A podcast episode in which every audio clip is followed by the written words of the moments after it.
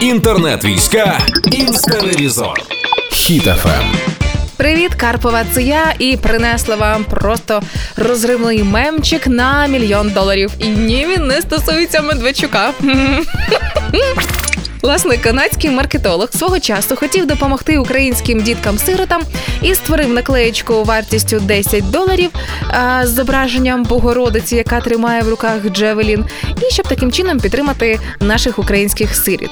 Особливою популярністю наклеєчка не користувалася, але це було рівно до початку повномасштабного вторгнення.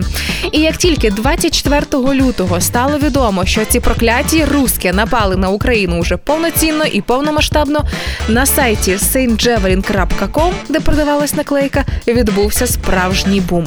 60 країн світу хотіли купити там що завгодно з мерчу: футболки, прапори, постери, чохли для телефонів і просто наклейки на ноутбук, аби тільки таким чином підтримати Україну.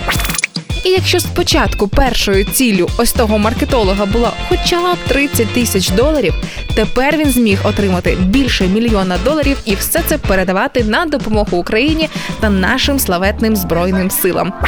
Тому, якщо хтось із знайомих, родичів або друзів живе у вас за кордоном, обов'язково відправте їм сайт stjavelin.com і нехай вони теж доєднаються до підтримки України, тому що, як виявляється, на нашу користь працюють навіть інтернет-мемвійська. Інтернет-війська інстаревізор. Слухайте на сайті HitFM.ua та у подкасті «Хеппі ранок» на Google Podcasts та Apple Podcasts.